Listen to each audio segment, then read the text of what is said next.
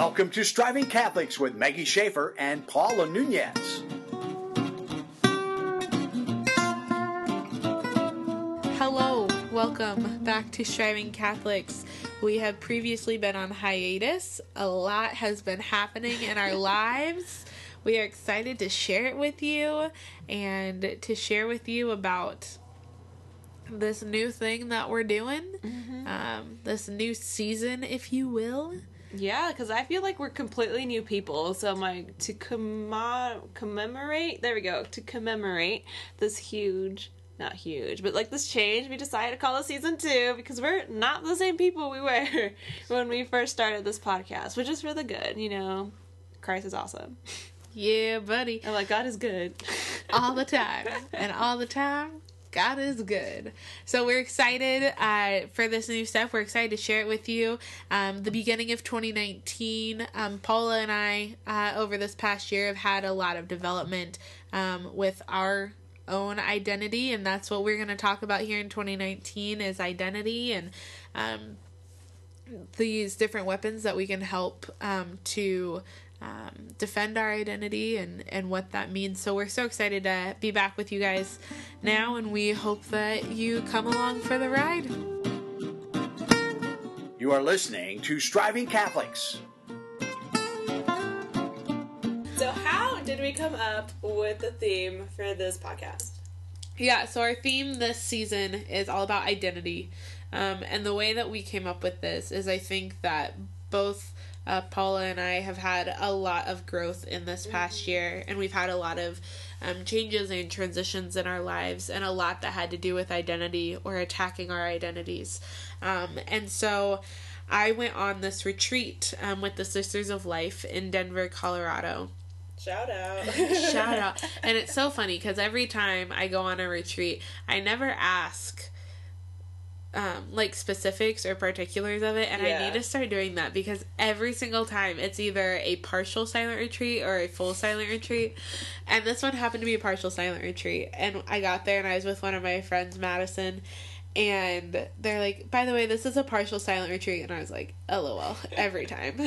And if you don't remember how Maggie feels about the silence, we have a you know a podcast dedicated to silence. yeah, we have a whole episode dedicated to it. Check that one out. It's a good one. Yes. Um and but the entire um the entire retreat was about us as women. Um and one of the sisters, Sister Mary Gabriel, gave this talk um on one of the days about identity. Um and said that we essentially have three weapons um for when our identities are attacked.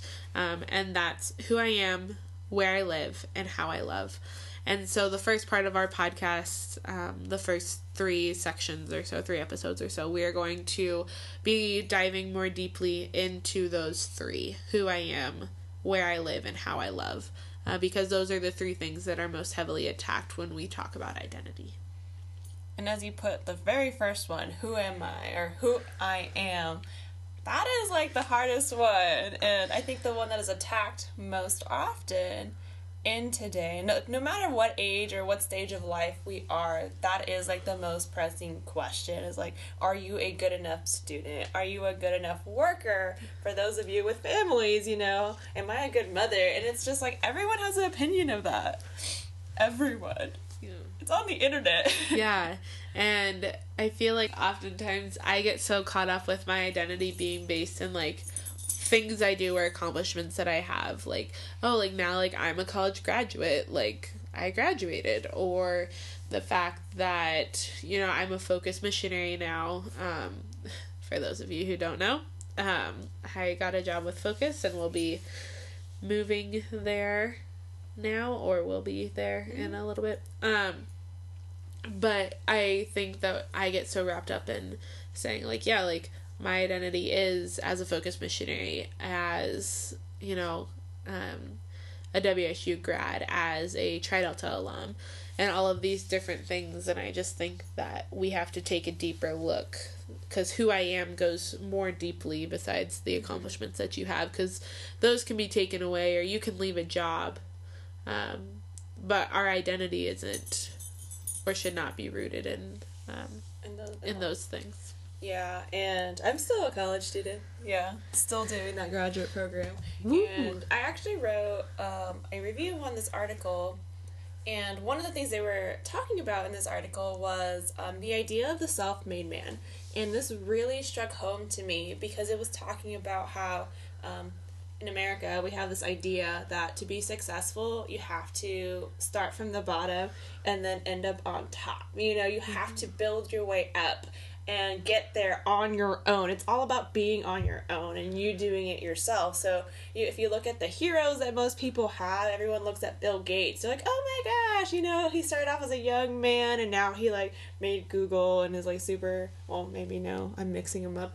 Microsoft, and you know everyone praises him because he started doing just playing with computers and he developed stuff and now all of a sudden he's like the richest man in the world and we idolize that that type of behavior. And what the root of the article was saying is that that is not really what we're called to do. This idea of being on our own and making it ourselves that's not I- ideal or realistic because in reality we all have help whether we think about it or not again, we have God, our maker, creator, we have our friends, we have our family, situations, opportunities. They are presented not because we made them, but because others have laid the fruit and the road for us to do. So, one of the things that this um, article talked about as well is um, the author of The Lord of the Rings. Um, yes, uh, one of the things that he said Yes, I didn't say his name because I'm blanking on it. It's not J.K. Rowling. I know that. J.R. Tolkien. Yes, J.R.R. Tolkien. And one of the I haven't thing- even read that and I knew. I have the Lord of the Rings in my nightstand right now. Like the first one, I was like, I'm gonna read it before the year ends. I did not open it. It's okay. I had the whole this year to do it. Um, but one of the things that he wrote and what he said, and what really stuck out to me in this article, and which is why I picked to write about it, is that he never considered himself a creator. So yes, he made all this story, he made this fantasy land, but in his eyes, he is a sub creator because God is who gave him the mind and the ideas. So in his in the author's head, it was like, yeah, I've just used what was given to me to make this beautiful land, beautiful like stuff to I mean, most of us are familiar with the Lord of the Rings, so the topic of sub creator really um, hit me because it goes to that question of who I am. We are not the center of the universe. We are not who we pretend to be. We're just children of God. And I think most of us, I know I always forget that this is who I am, that in the center of our identity, it should be our creator. It should be God because without God, we simply wouldn't exist. Yeah. Sorry. You're good. battling a cold. Um, no, you're so right. I think when I was on this retreat um, with the Sisters of Life, um, Sister Mary Gabriel said two things that really struck me was she was quoting uh, the diary of Saint Faustina um, in a conversation that Jesus had had with her, and Jesus had told her, you know, I thought of you before I called you into being. Before he even like called us into being, he thought of us. And then the second um, being that when God speaks, something happens, something is created or something is remade. And so when He calls us into being, like we are created through Him and by Him and and for Him. And I just think that our society has gone so far off of where we are and, and who we are as a people. And I think that Tolkien was right um, in saying that like we would have nothing if if it didn't come first from God. Yeah, it is just incredible because, like, even when you think about it now, we both have been uh, talking about the struggles, right? And Maggie just graduated. I am what almost a year and a half into being graduated, and the pressure that there is to be someone. I'm using air quotes at this point. I know you can't see me, but I am to be someone. You're like, what does someone mean? And this article started explaining. Same article. I will put a link. It was great. Definitely should read it. It was about Humanae Vitae also, which was crazy very good read. Um, but it was saying how like all of us, not all of us, but like the way that success is presented to us, it's like you're always doing something, whether that's traveling, whether that's making loads of money, whether that's starting your own business. It's all about you doing something that no one else is doing, right? That's success nowadays. And when you really start believing that, everything that you do just kind of starts losing its meaning because you're just like always striving to look successful and be successful. I've read countless a business book that's like you have to like imagine yourself as being successful and you'll find success and all this stuff. But in reality that's that's not what who or not even what, but that's not who we're meant to be. Mm-hmm. And this is the kind of struggles as a business, you know, um, graduate that I struggled with is who am I? Well, I'm not nothing if I'm not like the top financial analyst. I'm not nothing if I'm not like my goal is not to be a chief financial officer, you know? You can't be successful without doing those types of things. I was really depressed at work because it's like everything I did, not depressed, but I was just really bummed because it's like I felt like nothing I did was making me be successful, mm-hmm. which is sad because in reality that's who sh- I that's actually not who I am. Yeah, and I think that like it has a lot to do with the society that we've grown up in and the world that we've grown up in because they say you know how we dress mm-hmm. and how we talk and how we act um, and how we allow ourselves to be treated. Like all of those things um, are things that our society tells us is, is what we need to be successful. You need to dress successfully. You need to talk as if you're more educated um, etc etc but it also goes into um, you know, society telling us like what to watch and what to read and uh, how to spend your time, basically. How to spend your time, yeah, exactly. What to listen to, how like, to spend your money, you know. Yes, and I think that all of these are just so sad because instead, and I'm I know I'm pulling a lot from the talk that I heard mm-hmm. from Sister Mary Gabriel, but it was so good. I wish I could have recorded it and just shared it with you all here. Um, but what she said was in t- in today's age we have become children of fear instead of children of God. And we live in fear that everything that we've built up around us, our reputations, our our jobs, our our um, friend groups, and and everything that we're involved in, like we become, whether we realize it or not, we've become so fearful that we will lose it, and then what we're what will we become? Well, if we lose it, we can latch more closely onto the essence of who we are. When we lose it, we become free. It's insane. I don't know if anyone see the Taylor Swift Reputation tour on Netflix. It was awesome oh, because she talks about that. You oh, know, oh, we're she? all yeah, we're all very familiar with her story, but I'm not gonna go into it. But definitely, that's how she ends her tour. It's like with the death of her reputation, she was able to live like be more alive, which. Mm-hmm. Uh, I know Meg, you talked about all her changes in her life. You know, she's so awesome now. She's an adult. Um, LOL. But kind of just like to wrap up the who I am. We talked a lot about the struggles, but the craziest part, or not the craziest, but just the hardest part is accepting who we really are. So this summer, I actually did a crazy thing. I quit my job as a financial analyst. Oh. I know. I was. I don't know. I don't know if I was ever proud of the fact that I did it. I just did it because that's what you did with the finance degree, right? You graduate and you get a job using your degree, what I studied for, you know, for four years of my life. Crazy. And Who I, does that? So yeah, I quit my job and then I took a lower paying job at Newman University. So Woo-hoo. yay! Go Jets! So for many people, and I still like I I know a lot of people when they like have a life change they post it on social media, um, but I did it for two reasons. Um, one, as Mikey said, a lot of our decisions are motivated by fear. So imagine I went from being a financial analyst, you know, or not even that, just a, a life that made sense to most people to a life that did not make sense. Like, I remember telling my old professors and stuff like that, or just like when I quit and I told them I was gonna be an admissions counselor, um, a lot of people just like questioned that decision. They were just like, oh, like, why though? and it's really hard to explain to people why you're you're doing something that doesn't make sense. That's not normal. For most people in my position, they would have taken a higher paying job with a different company doing the same thing or like bigger and better things. But I did the opposite.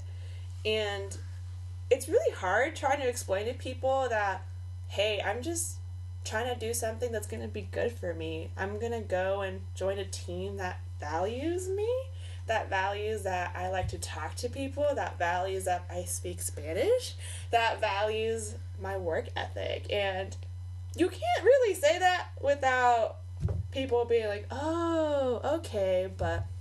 So, reason one, I didn't post it. The other reason is I'm tired of always having to post. You know, again, it's that expectation. It's especially with you know the year coming to the end everyone posted about their 2018 and all that stuff but i started questioning why my motivation for posting. Do i want people to feel sorry for me? Do i want people to encourage me? What what was i looking to gain from this? And it was just and when i thought about it reflected i'm like i just need acceptance. And unfortunately that is not a way for me to do that. So um, it was hard um, I questioned my decision like almost every single day. Um, but when I started my job, though, I instantly knew I was in a place where I needed to be. And surprisingly, I have grown into the person that I've always was. So um, my coworkers are super nice. I've developed a family with them. They trust me to do things like public speaking and like social media things. And I'm like, this isn't me. But they believe in me and they trust me. And when I talk about how picky I am, I'm no longer embarrassed by that fact. You know, I, I've owned up to it. So it's been a very. And it's like the only way I could describe how I'm able to do that, how I'm able to be okay with being the person I am. Um, it's it's been a lot of um, prayer.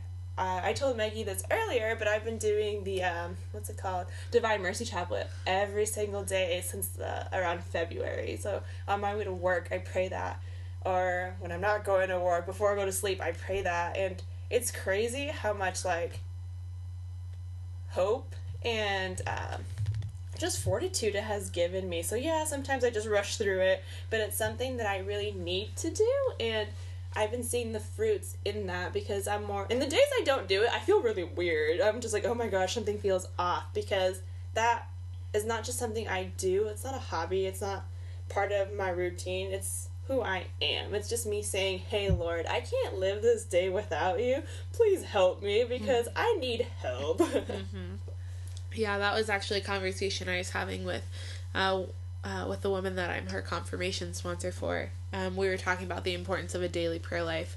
And I think that I would not know or understand my identity as a daughter of God um, if it weren't for having a consistent prayer life. And maybe that is just saying the Divine Mercy Chaplet every day. For me, um, it was a mixture of the Divine Mercy Chaplet um, and the Litany of Humility. Um, and recently, um, the Litany of Trust, which, if you have not heard or um, read that prayer before. It's very powerful. Um, also, Sisters of Life. Um, they're great. I know. I'm just all, all on that bandwagon now. Um, they're fantastic. But I think that without that consistency, um, that's really where we go to find our identity, um, is in the consistency of a prayer life. Even if you don't feel like you're getting anything out of that prayer life. Like, there's nothing more satisfying to God to go and pray even when you don't feel like it and um, I think it was in uh, C.S. Lewis's The Screwtape Letters that says um, there is nothing more terrifying than someone who, even though they do not feel like praying, um, they do it anyway. And I think that that's just really important for us when we are trying to figure out our identities and what they are and who we are. Um, but yeah, that's that's our take of who I am. Okay. So who are you, Paula? Who am I? Is that do I have to answer that or is that a rhetorical question? answer it. Answer it. Who am I? Huh.